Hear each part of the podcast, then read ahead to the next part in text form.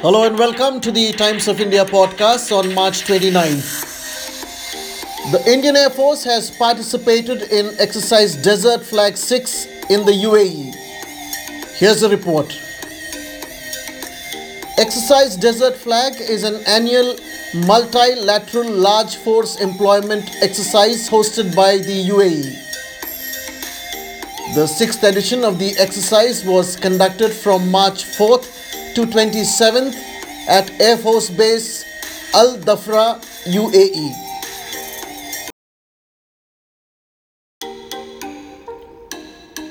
Exercise Desert Flag 6 successfully culminated on March 27th with the de-induction of the Indian contingent from UAE.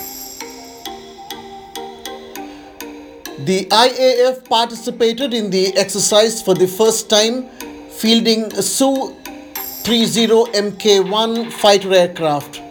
Six countries, which include UAE, USA, France, Saudi Arabia, and Bahrain, apart from India, participated with aerial assets. Jordan, Greece, Qatar, Egypt, and South Korea participated as observer forces.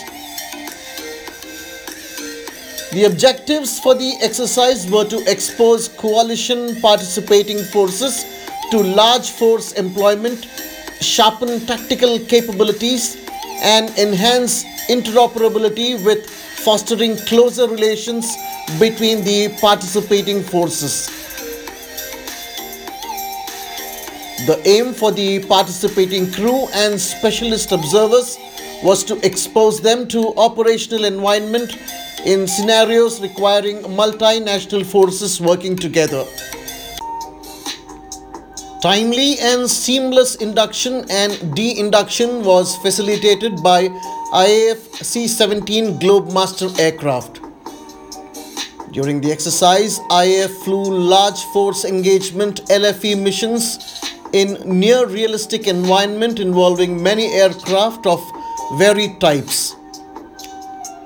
IAF successfully undertook all the planned missions both by day and night without any mission abort. All possible assistance was provided by UAE Air Force, ensuring that all planned activities were completed in time, defense officials said. IAF has been actively participating in operational international exercises wherein collaborative engagements are enhanced a multinational exercise in UAE with friendly forces afforded a unique opportunity to gain valuable learning to all the participating forces. The knowledge gained, lessons learned, and bonds made during the course of Exercise Desert Flag 6 will go a long way in bolstering professional capabilities of the participating forces, defense officials said. Thanks for listening. Stay tuned to TOI Podcasts for more such updates.